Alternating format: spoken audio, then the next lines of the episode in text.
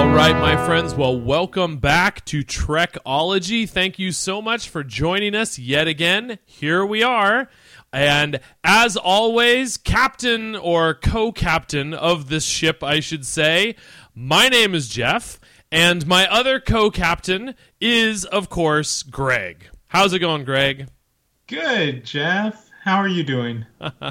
I'm doing well. I've been trying to mix things up with our little intro piece, I guess. I never write this down, so I never quite know what I'm going to say. So this time it was co captains. I like co-captains. Yeah, it's kind of silly. It's not even like, why would you have a co captain? Would it be better if there were co-captains? No, I like. think no, no. Isn't that a whole episode of The Office, right? Co general managers, and Oscar That's has this whole thing right. about how many great countries have co presidents? None. And who can forget the two popes? Right, exactly. Which is ironic because haven't there been two popes several different times? That's true. Yeah, not and that not go so well. it never it never goes well. So that's still his point, I suppose. But speaking of no, not speaking of popes or anything else, unless that has to do with anything. How has your ventures into the Star Trek universe been recently? They've been nothing. Oh, this time change has really just messed me up. Yeah, yeah. I'm I'm going to bed at like eight o'clock, which was like seven o'clock, I think, lately. I've been sleeping between like three and twelve hours lately. Wow, that is a So wide range. Yeah, I can't get to sleep and I can't stay asleep. So any downtime I have have been spent sleeping. It's been, it's been sleeping. All right, all right. Since our journey through Deep Space Nine ended, I haven't we haven't dipped back in.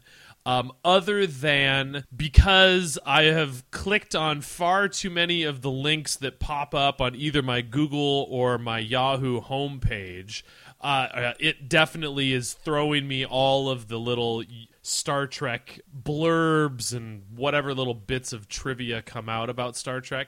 A foray into the Star Trek universe that was kind of disappointing, to be honest. I saw a YouTube video popped up onto my feed that was never before seen clips from Star Trek Phase 2 which you for you recall Huh. like that was supposed to be the second like the spin-off series that Yeah. instead got turned into Star Trek the motion picture.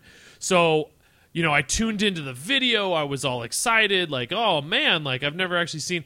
And it turns out they were screen tests. So they weren't like it, it was just like okay, walk up to this thing and hand this girl this. Okay, now walk up and hand it like this, and then walk up and hand it. It was like, well, that's dumb. And then they Still. Did have a sound check with the guy who was supposed to be the new Spock, and it was just like sensors are picking up something unusual, Captain. And it's like, well, that did nothing for me. I wanted like I don't know, like some hidden story that never got told or something, but instead it was just, you know, look at their their their uniforms and how silly they looked and stuff like that. So Did they look silly? Yeah, the the because if you remember from Star Trek the motion picture, they were all wearing like jumpsuits. Like that was the new look and they had those weird floating belt buckles that were right at their like belly buttons. That was just not a good look. And it wasn't until Star Trek 2 that I thought they really got that really great kind of naval uh, look with the you know double breasted whatever thing with the shoulder pads and all. But it was much closer to Star Trek the motion picture, and there was kind of not only the jumpsuits, but there was some like toga looking things, and yeah, just. I have a feeling if Star Trek Phase Two would have happened, I'm not sure we'd be sitting here today. Uh, that might have been a a franchise killer. So who knows? Who knows? All right. Well, why don't we dive in tonight? Because tonight, my friends, assuming that you've all been following us over the last two episodes, we have been counting down, eliminating, if you will, uh, the contenders for greatest Star Trek captain of all time.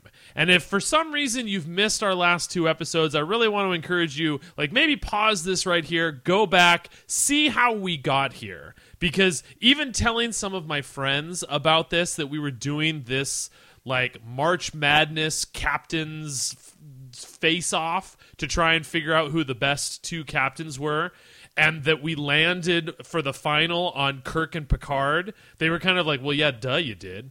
Like, no, no, no. I feel like we really, This admittedly, there were no Yeah. surprises. All of the favorites won. I mean, the closest one was Janeway and Archer, which I know you kind of regretted, but Yeah, but we played it fair. Exactly. Played I feel fair. like we, you know, we had a system and so for tonight what we are doing is we're going to do our final and we are going to pit Captain James Tiberius Kirk against Captain is his middle name Luke? I don't know. He can't be. Jean-Luc something Picard? Does he have a middle name? That's an excellent question. I we should know like, that.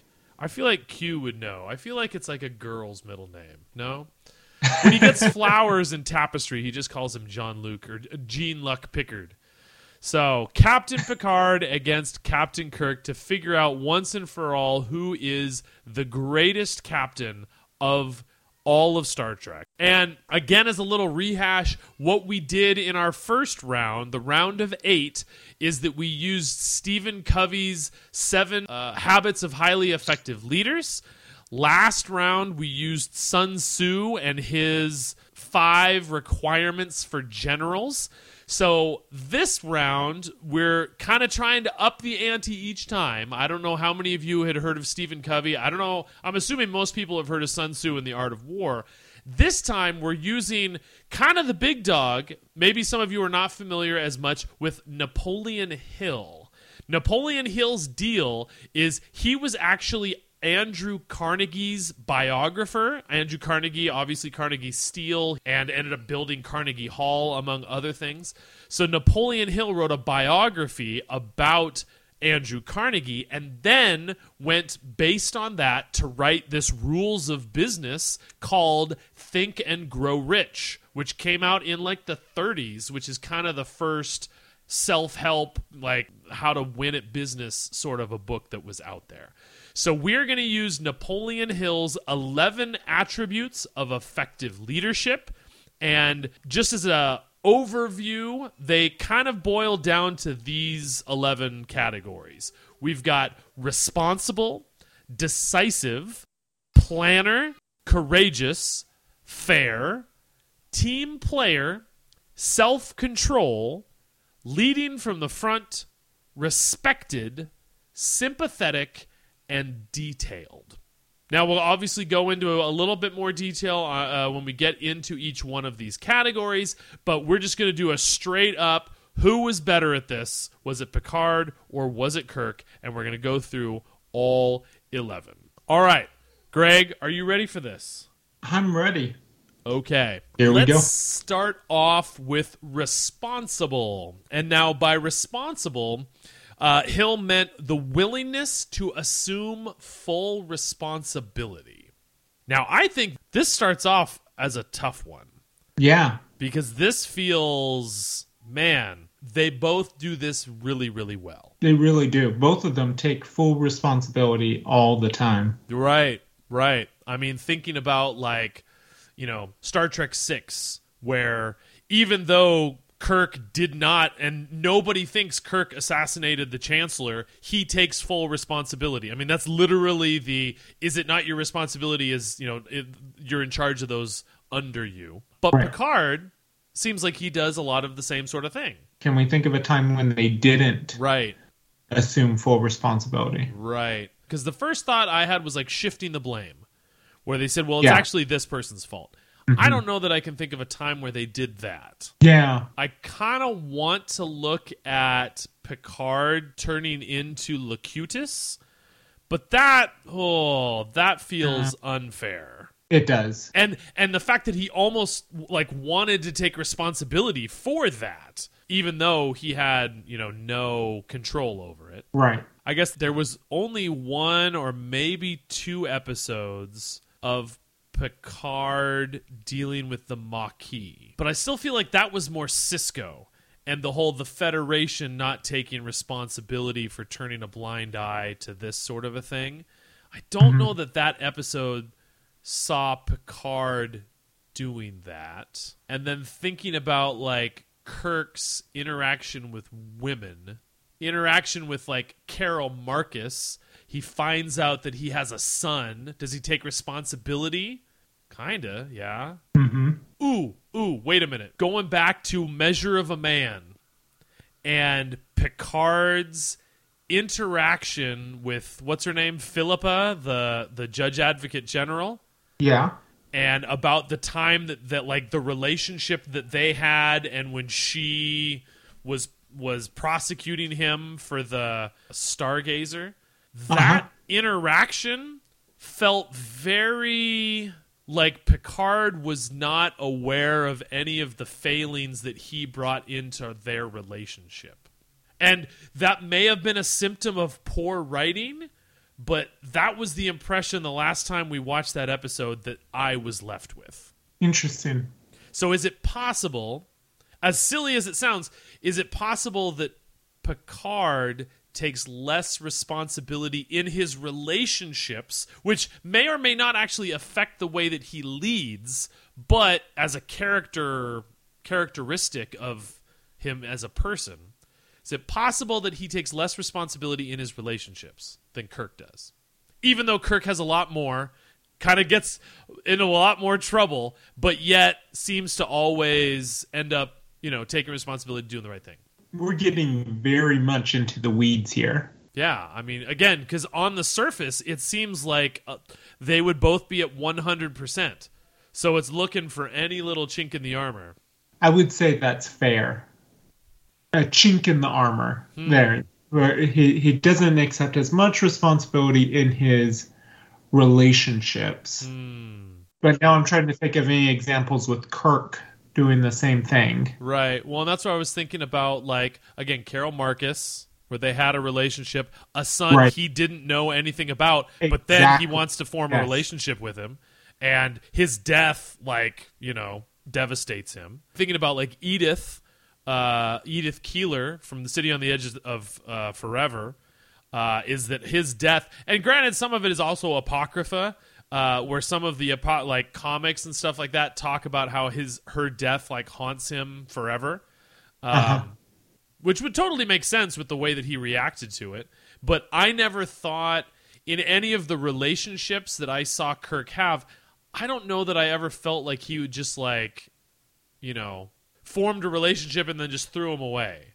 Like that it, it all they always seemed to die or something happened or like whatever it was. It just didn't seem like it was the same level of responsibility.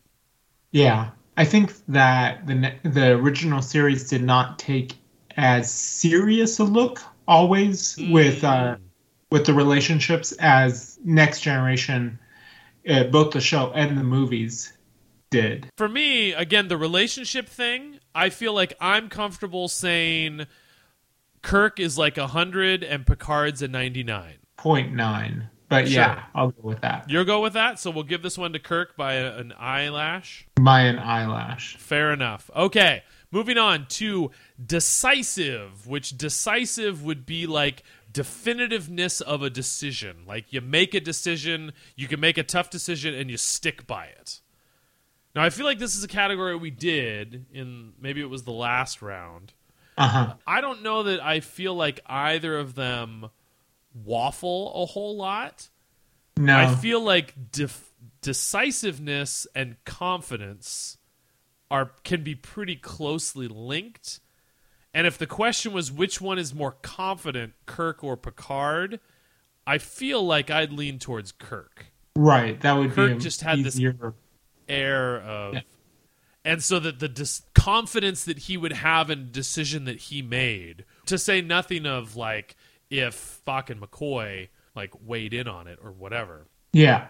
because then for Picard, I don't want to say that you know trusting in you know, Counselor Troi was a weakness, but it, it would factor into his decision. I don't think it would be like, was that the right decision, Counselor Troi? What do you think? Like, I, I, I don't. Certainly, he would never convey that to the crew. I feel like no, he wouldn't. And and being decisive yeah, means like being able to make a decision and to stick with it. exactly. Not a way where you have to go out and get a lot of information. Just kind of do it. You know? Uh, I mean, I don't know that it's necessarily impulsive. No. Yeah, I mean, because again, the, the definitiveness of decision is the way that uh, Hill defines this.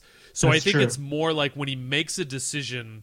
I, I do think there is a certain level of like being willing to make a decision. Is that if you are indecisive and then it takes you forever and then you finally do it and then you like, okay, I guess I'll stick with this.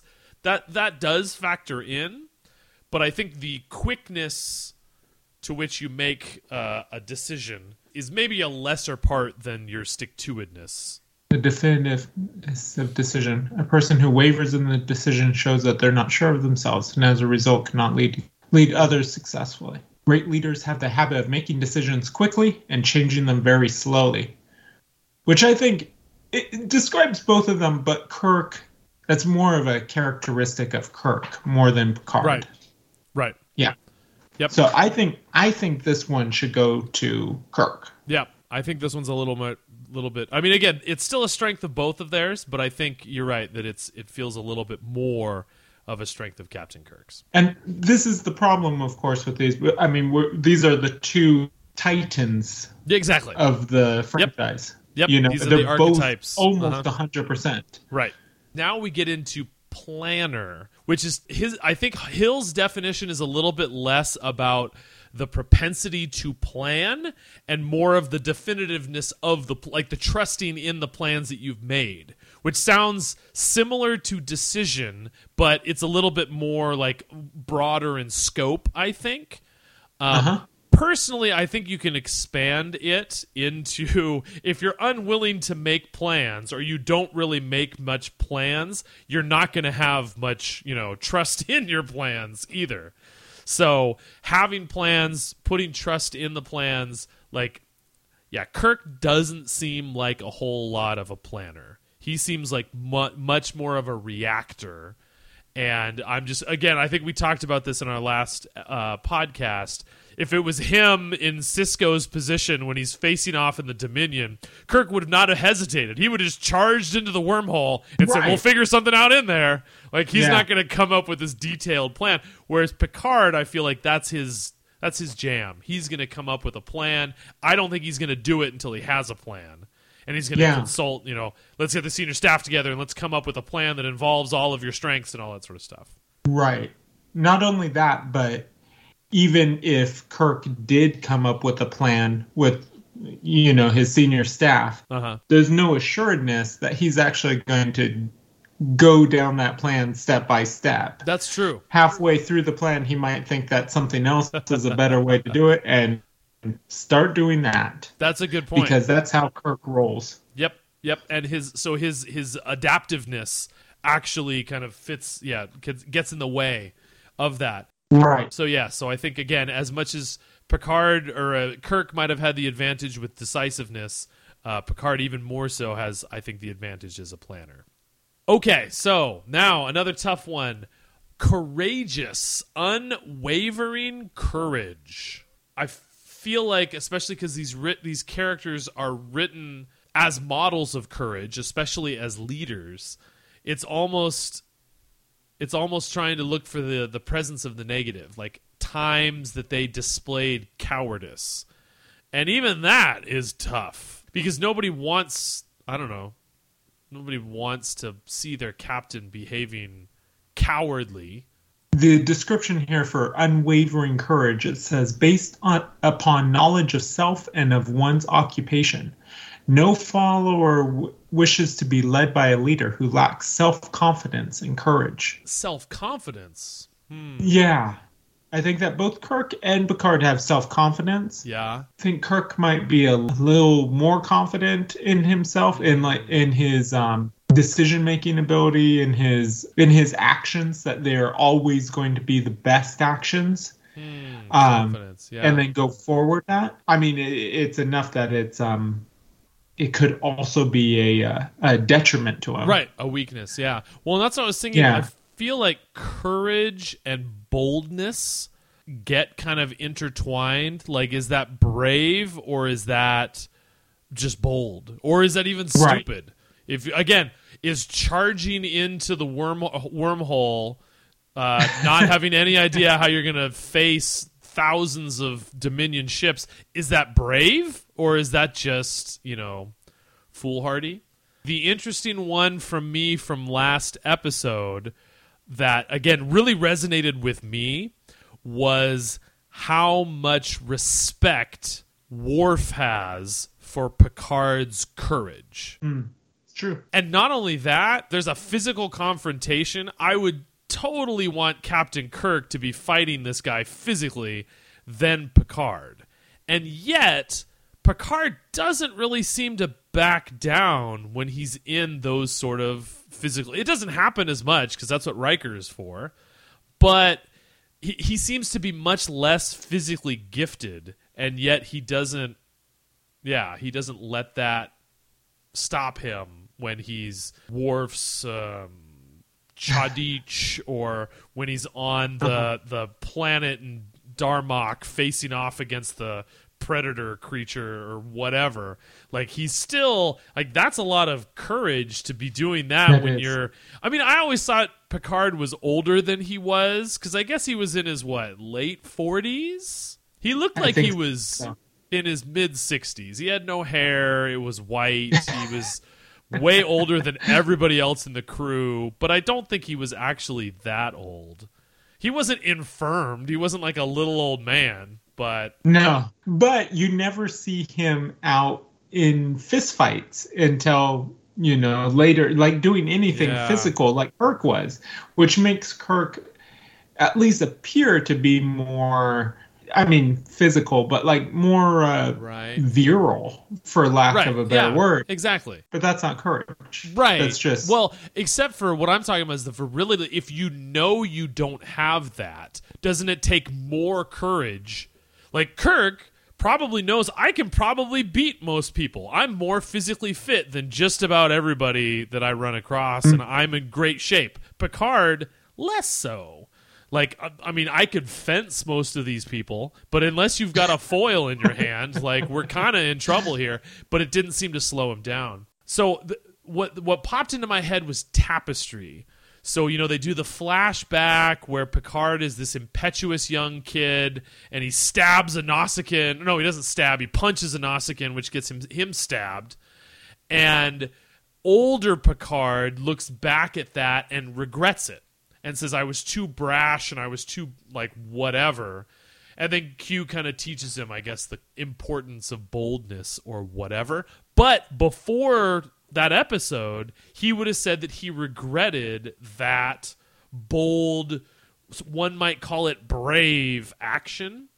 So I don't know. I wonder if Picard's cautiousness in some way impedes his courage. Not that it makes not that cautiousness is cowardice, but it's mm-hmm. just not he doesn't have as many opportunities to show his courage as Kirk, who has much less caution, gets plenty of opportunities to put his courage on display. we talked about how Picard plans and plans Yes. rather than going right into the fight. You were talking about how caution can temper his courage. How does planning relate to that? Like, if you have a really good plan about how you're going to fight this guy, is that less courage than just going straight in and doing it? it doesn't feel like it's related at all. But I, thinking about uh, the age old question, at least for me, age old, of like, would you take a bullet for somebody? Would I jump in front of a bullet to save somebody else? I don't know the answer to that because I have never been in a situation where I have needed to do that.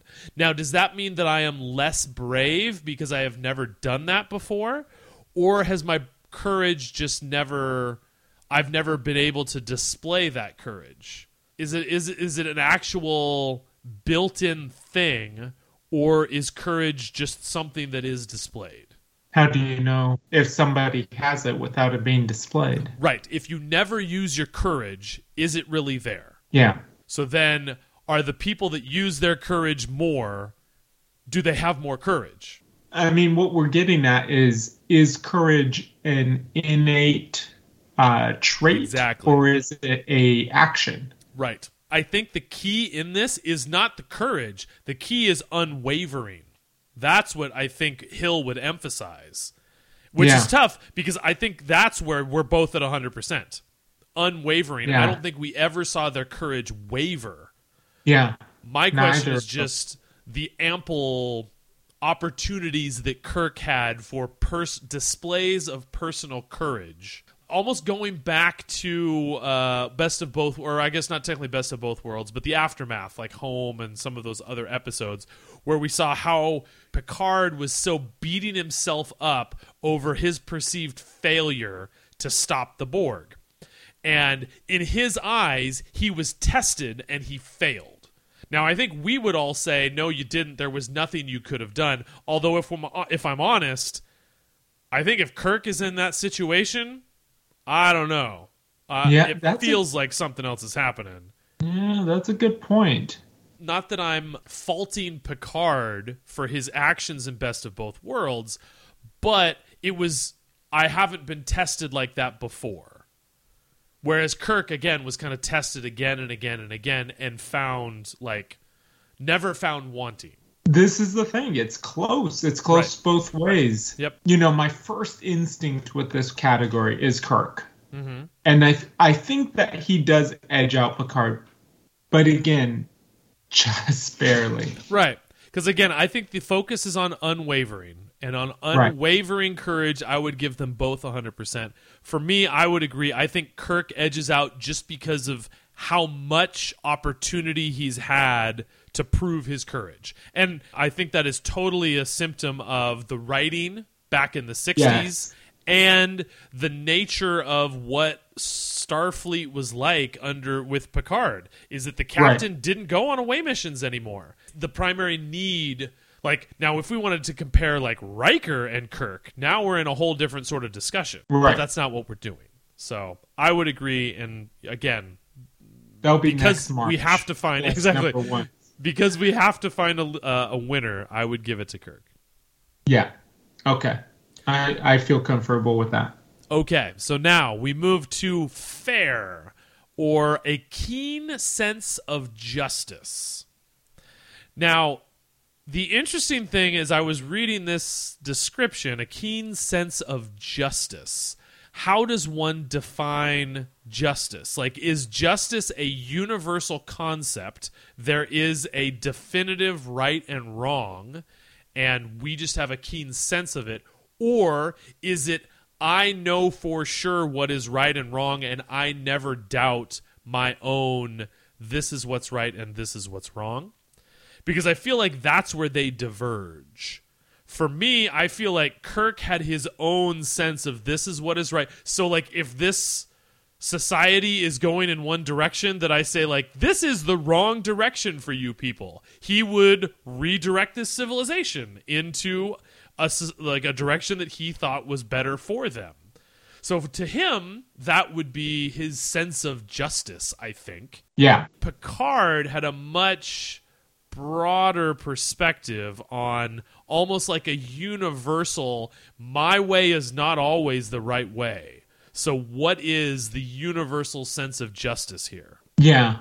Maybe a more um, modern sense in that in the 60s, Kirk's idea of justice about like making things right, you know, that, that there is a, a sense of we know what's right. So w- let's make it that way versus Picard's more relativistic look at at what right is, what correct is. Right. I think it was John Wooden, the, the basketball coach. He said that I don't treat everybody the same, but I treat everybody fairly. That's what my dad used to say too. Oh, okay.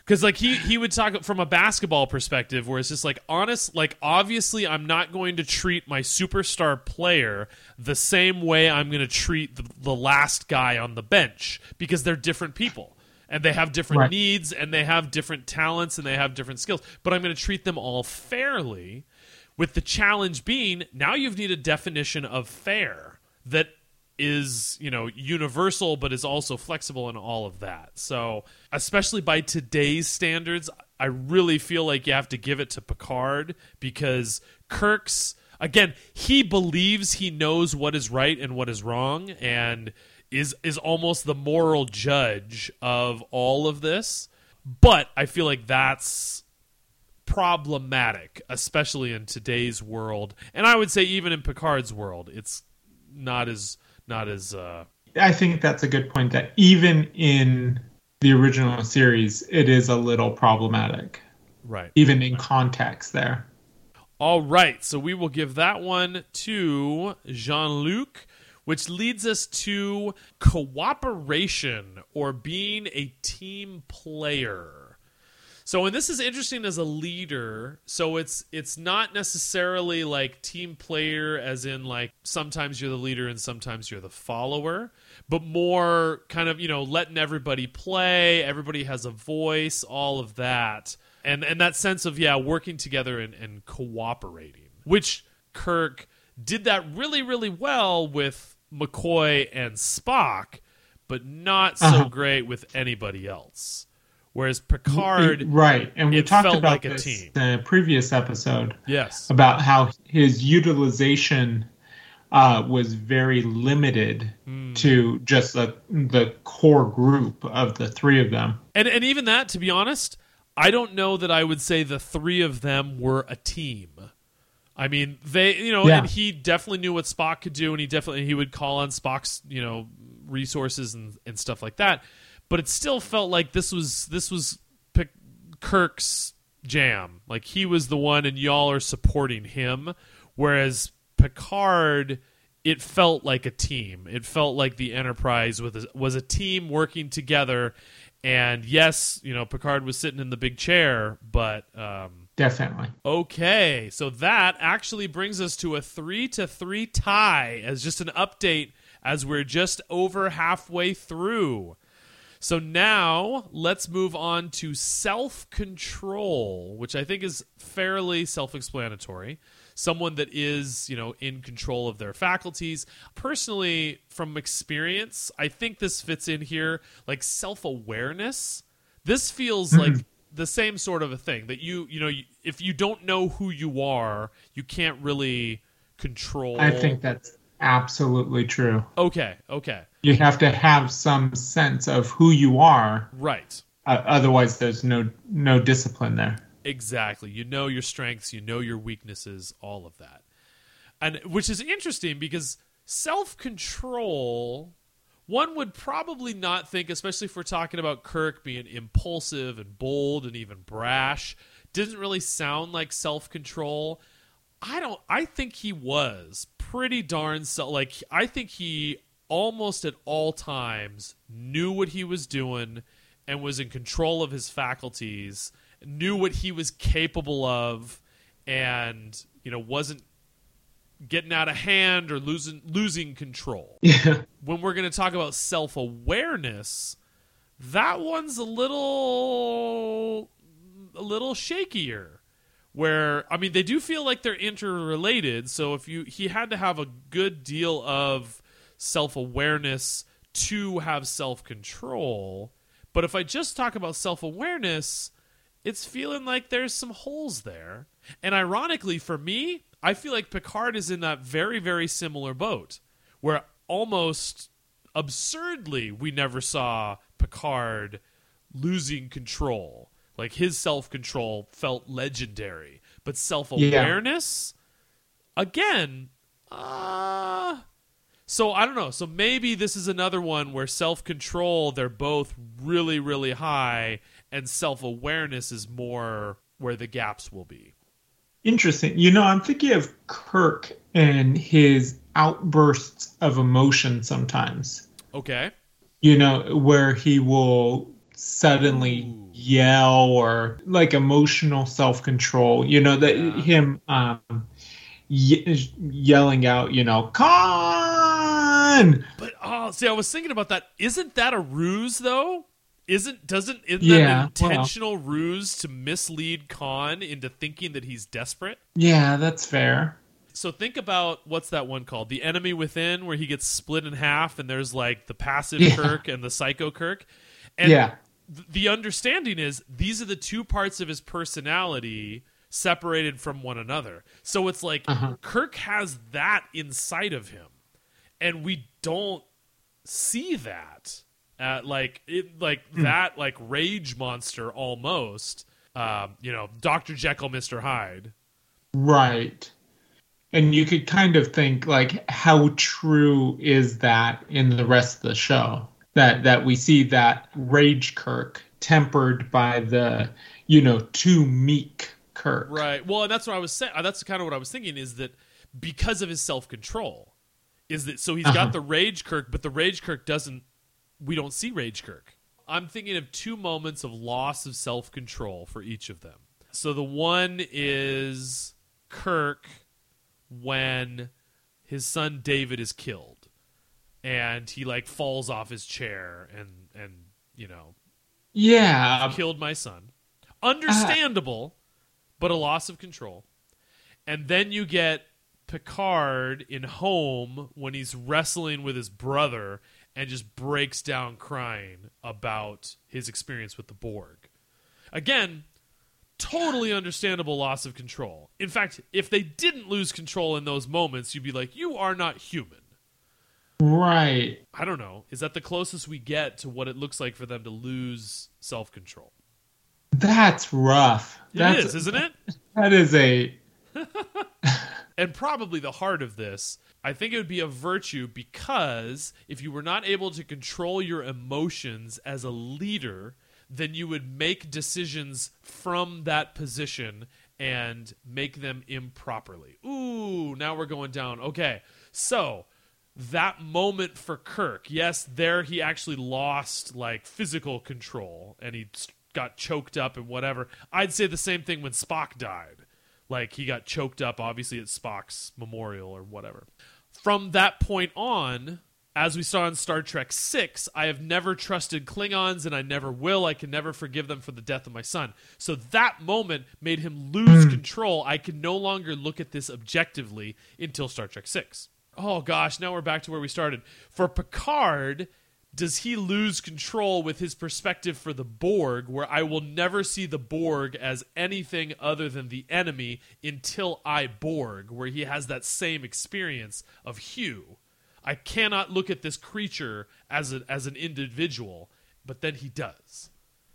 So they've lost control, and then they regain it. Is that fair to say? And then they re- they they repent of it essentially at that point yeah. and that's why these are the two best. Like this is such an admirable quality that they identify this flaw and they overcome it. And so now we've we've we've I've kind of gotten to the point of what about implicit biases that we've got inside of ourselves that we are unaware of or or not that is affecting our decisions that feels like so I, i'm not fully in self-control now we're getting into self-aware in some ways as Uh-huh. well Yeah. i might go then that kirk's fanatical i would say love of the enterprise that we see that's one of the reasons he's trying to fill this hole by being with all of these women is because his true love is of the enterprise i feel like that feels like a like a gap like a flaw like a weakness or or whatever that he has this that he is probably i don't know that he is aware of but there's this like hole in his character or personality that i feel like has to affect the way that he leads in some way Yeah. Like that self awareness. Yeah, I would go with that. Yeah? I, I would. It does affect his decisions okay a lot without him knowing it. Right. Right.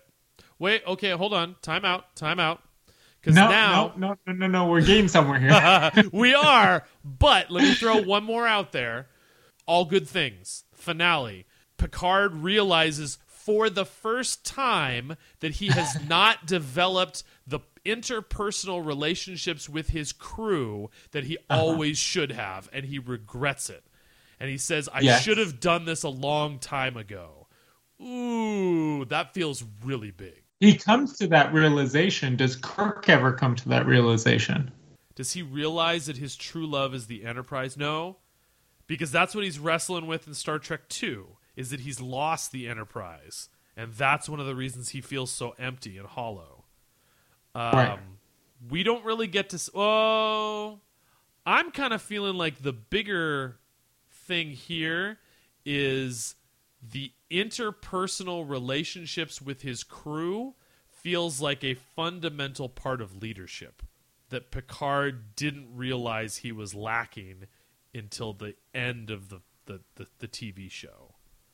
He does mm-hmm. realize it, like we said, and so he deserves credit for that. But the fact that he went seven years without realizing that, that feels like a lack of self awareness. I don't know. For me, as I think about it, that starts to feel more significant than Kirk's lack of self awareness that he's got this hole because of his love. Like the the Enterprise is his, his true love. Yeah, I think we see in Picard that he still is, to a certain extent, wrestling with that too. the fact that the show does make a point i mean he literally says i should have done this like long ago. And the regret that literally the entire series ends on um, makes it feel like if picard could go back and do the entire however long their actual tour of duty was again he would do it differently and that feels like again is that self-control mm, not necessarily outside of like actual self like control of self awareness of self and ability to control you know and uh, how can you control what you're not aware of Right. And that self-awareness is built into the to the discussion here, you know, by by Napoleon Hill.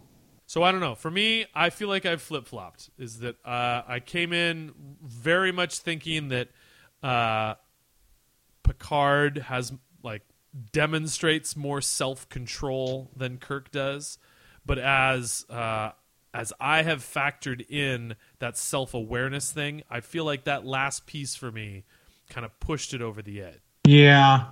I, I was I was the same way. So we're comfortable enough giving that one to Captain Kirk. Yeah.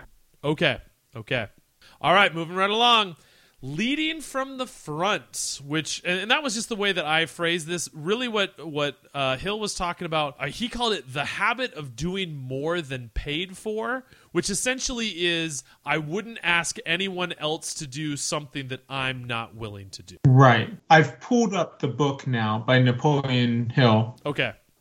And uh, he says here one of the penalties of leadership is the necessity of willingness upon the part of the leader to do more than he requires of his followers. And I don't know that that if we say that Picard doesn't qualify for this because he didn't go on the away missions, I don't Right. think that that's that's at all proper Right. in that right. in that kind of reference.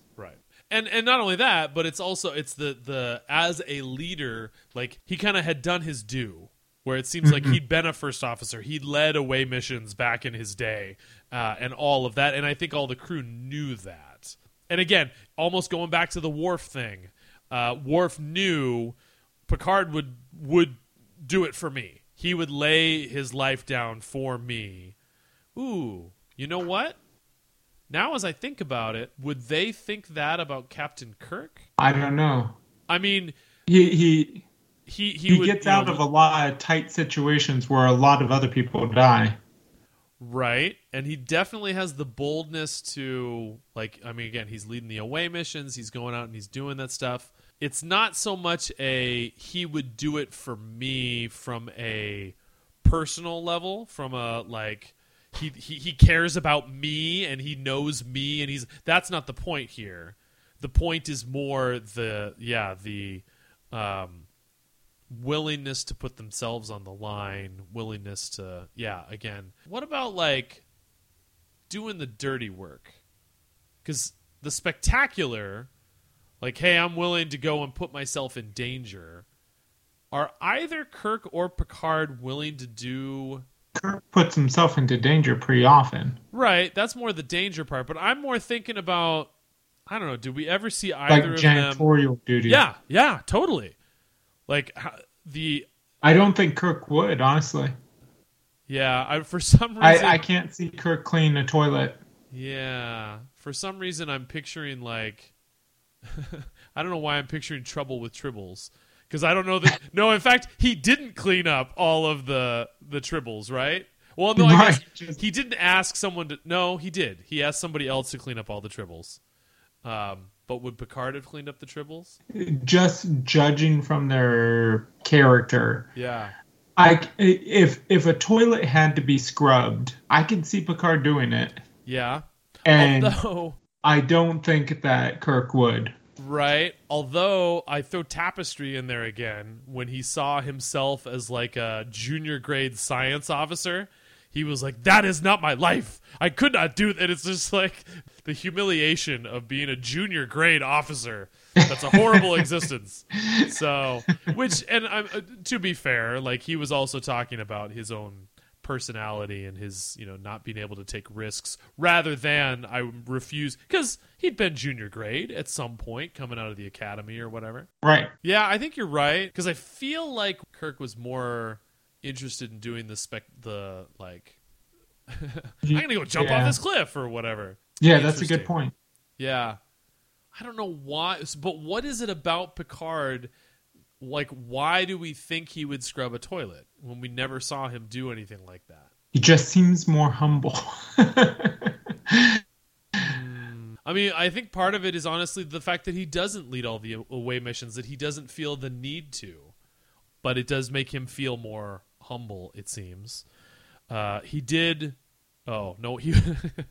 I was to say, like in Darmok, when he's down on that planet, he did make a fire, but no, no, he failed at making a fire. He couldn't make a fire, and the other captain had to give him the fire. So maybe he'd be really bad at scrubbing a toilet. I don't know how this works. I oh, yeah, because I feel like Kirk. I cannot imagine Kirk being in that situation where he's just like trying to make a fire and failing. Nope, that that wouldn't be. I don't know why, but Kirk would figure out some other way of lighting that fire without Yes, having to ask for help. You're right. I guess I can see the humility side. I think I would give to to Picard. I don't know that I have a whole lot of terribly specific examples, but yeah, it does make a lot of sense.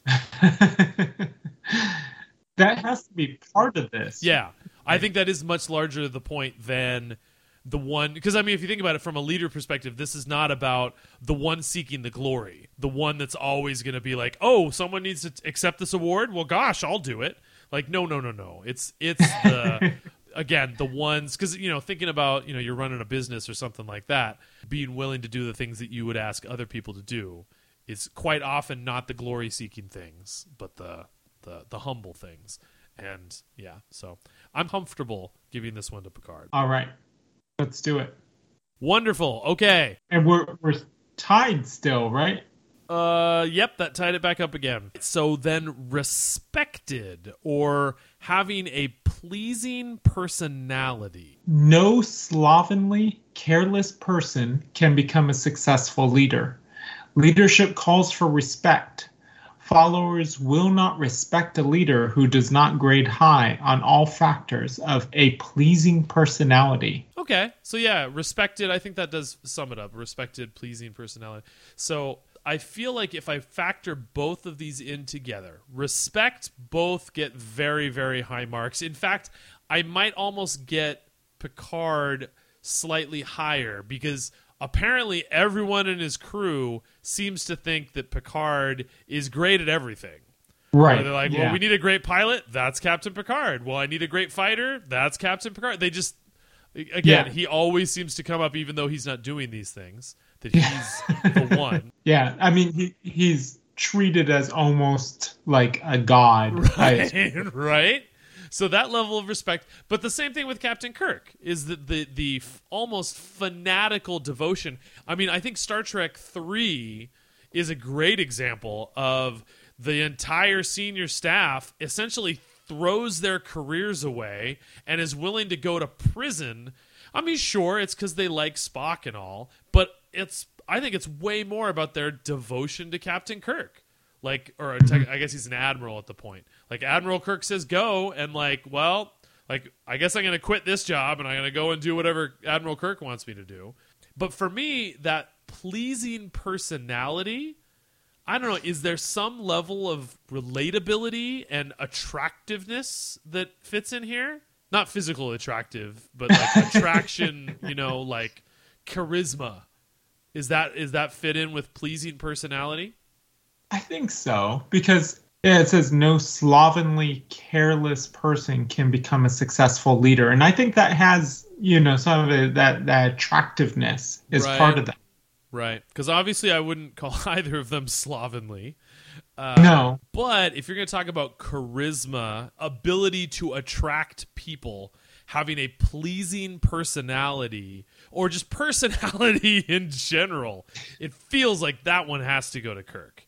Because Picard, I mean, one, like we talked about in the a couple of categories ago, Picard didn't have the relatability and relationship and the crew yeah, but also just the I mean, you know, Captain Kirk just oozed charisma.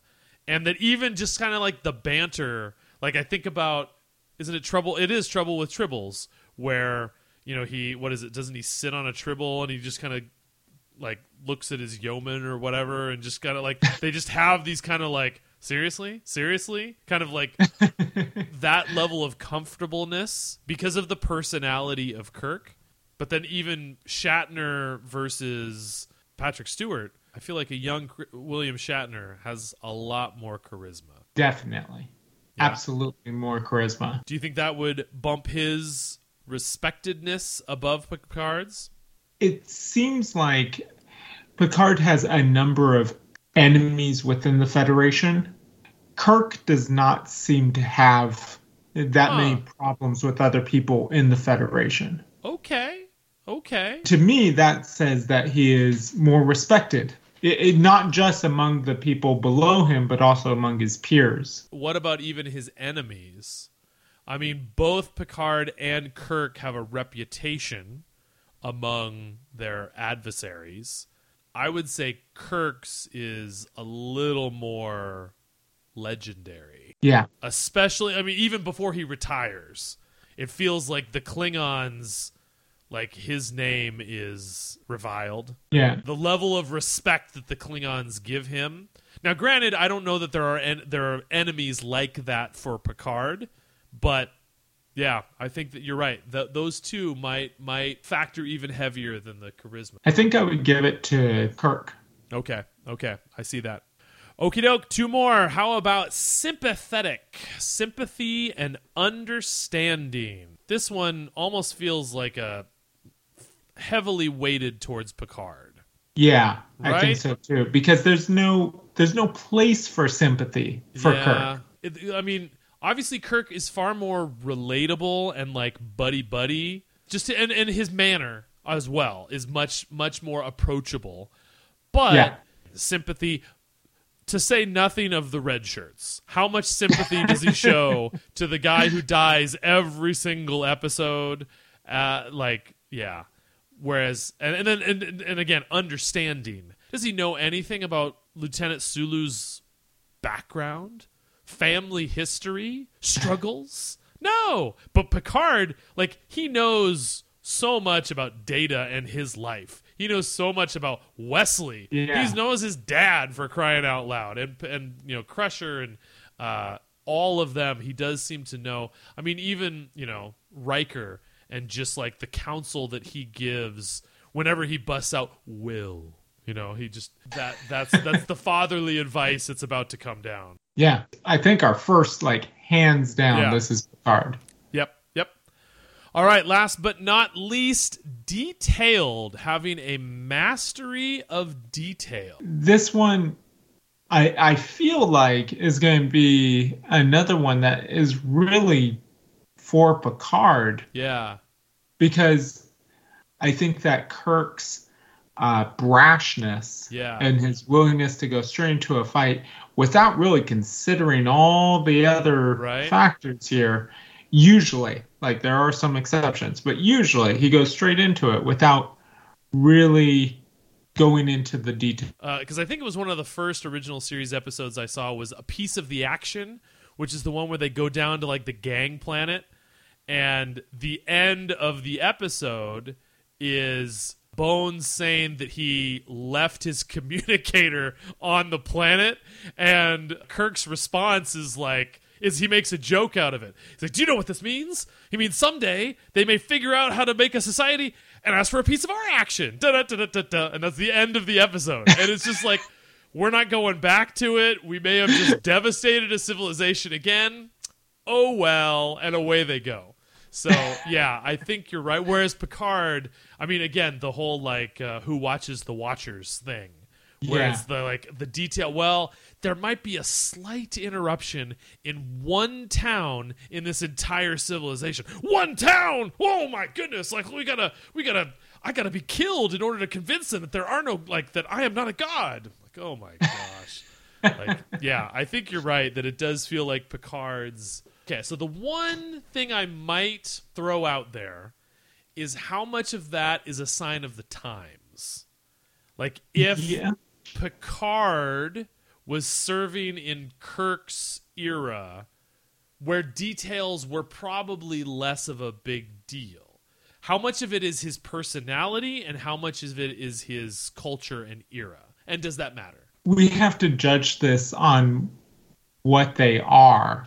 Right. You know, we we talked Regardless about time, the right? justice one about the sign uh, the the times, but I think in that case, you know, even contextually, Kirk's actions were problematic, even in that time. at that point with Kirk is that you know the prime directive was much looser and it seemed like the prime directive was more about getting fixing stuff or whatever as opposed Uh-huh. to strict non-interference Yeah. Okay. even as I'm thinking about that I'm trying to picture Picard as a captain in Kirk's era I feel like with his personality one, I'm not. I mean, would he have been a captain back then? I don't know. Did you all have to have charisma and machismo, and like that was what what made a captain back in that era? But if Picard was a captain, I feel like he is a attention to details kind of a guy. Like he would still oh, fastidious, whereas I don't think that's in Kirk's personality. Right. I would agree with that. Okay. I mean, he's far more fastidious. Yes.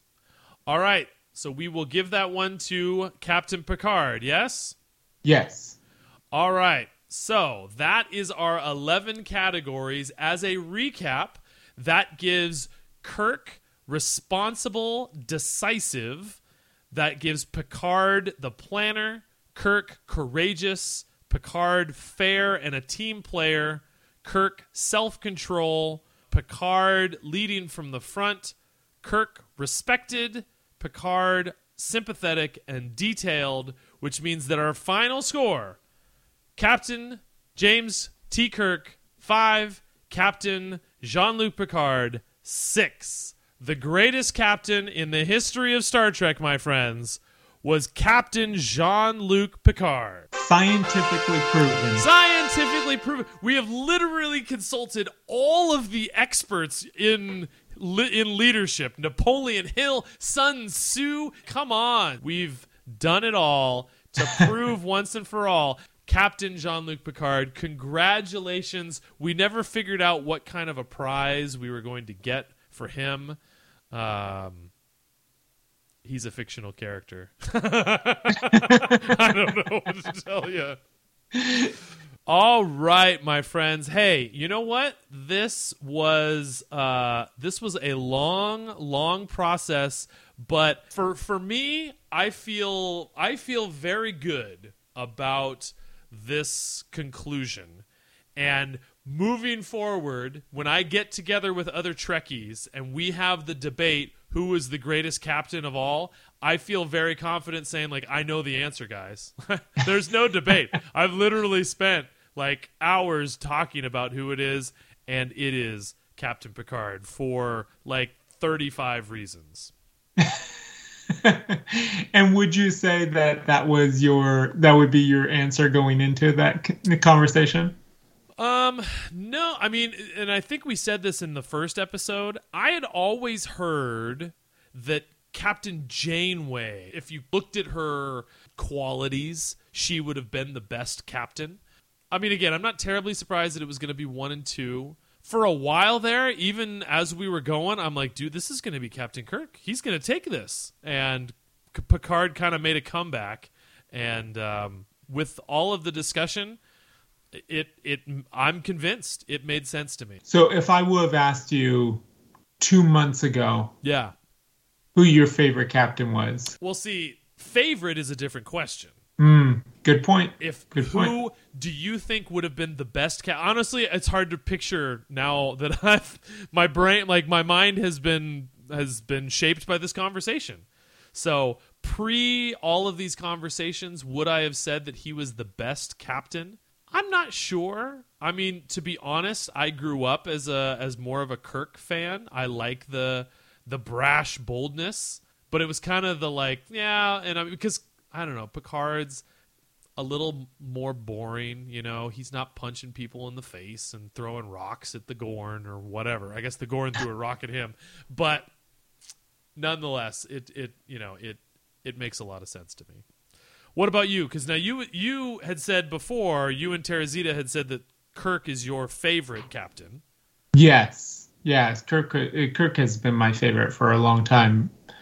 Picard for uh, Terazita. So, but you also said that Next Gen was your. I mean, you that was what you grew up with. Yeah. So uh, I'm I, guessing I that really like yeah. All right, all right. Well, my friends, this was madness, and as the the NCAA tournament is heating up right now, uh, if you're listening to this and it's still March, uh, our captain's madness has finished. I hope you uh, came along for the ride, and if you have any thoughts or comments or anything like that, like please feel free. We would love to interact. I mean, again, I, I know most uh, a lot of you that are listening probably see us on a daily basis, so you can say hello and, and give us uh, feedback that way, or go on Twitter uh, again, Trek underscore ology, uh, and tweet at us. We would love to hear some of your feedback. And uh, uh, again, are you still holding out for Captain Jellico that we didn't give him a, a fair enough shot that he could have made it all the way to the final? Um, who knows? We will never know because we're, you know, we landed where we did. But I did want to preview our next episode. Um, we are going to be bringing back our buddy Robert. Uh, if you were fan with us, favorite. Yes, I'm assuming he's a fan favorite back from December. We did our episode where we watched Measure of a Man and then Robert, who had never seen that or much Star Trek at all, was able to kind of give us a fresh perspective on AI and androids and sentience and life and all of that. So, what we thought we'll do is we're bringing Robert back next episode to talk about eugenics and gene modification and all of that. And we're going to watch together the original series episode Space Seed. If you're unfamiliar with that episode, go ahead watch it before you listen to next episode. It's it's a classic. Obviously, it's the one where they introduce Khan and then it spins off into Star Trek 2 eventually. Uh, but it'll be very interesting to hear uh, that discussion, what we think about eugenics, both in that episode and in our world today. So, Look forward to that coming up in April. Greg, any parting thought? I'm just glad that we have settled this captain debate once and for all. Now people Once can stop talking all. about it. it will never be brought up ever again. all right. That is all for us, my friends. So, as always, we sign off by saying. Live long and prosper. Peace and long life.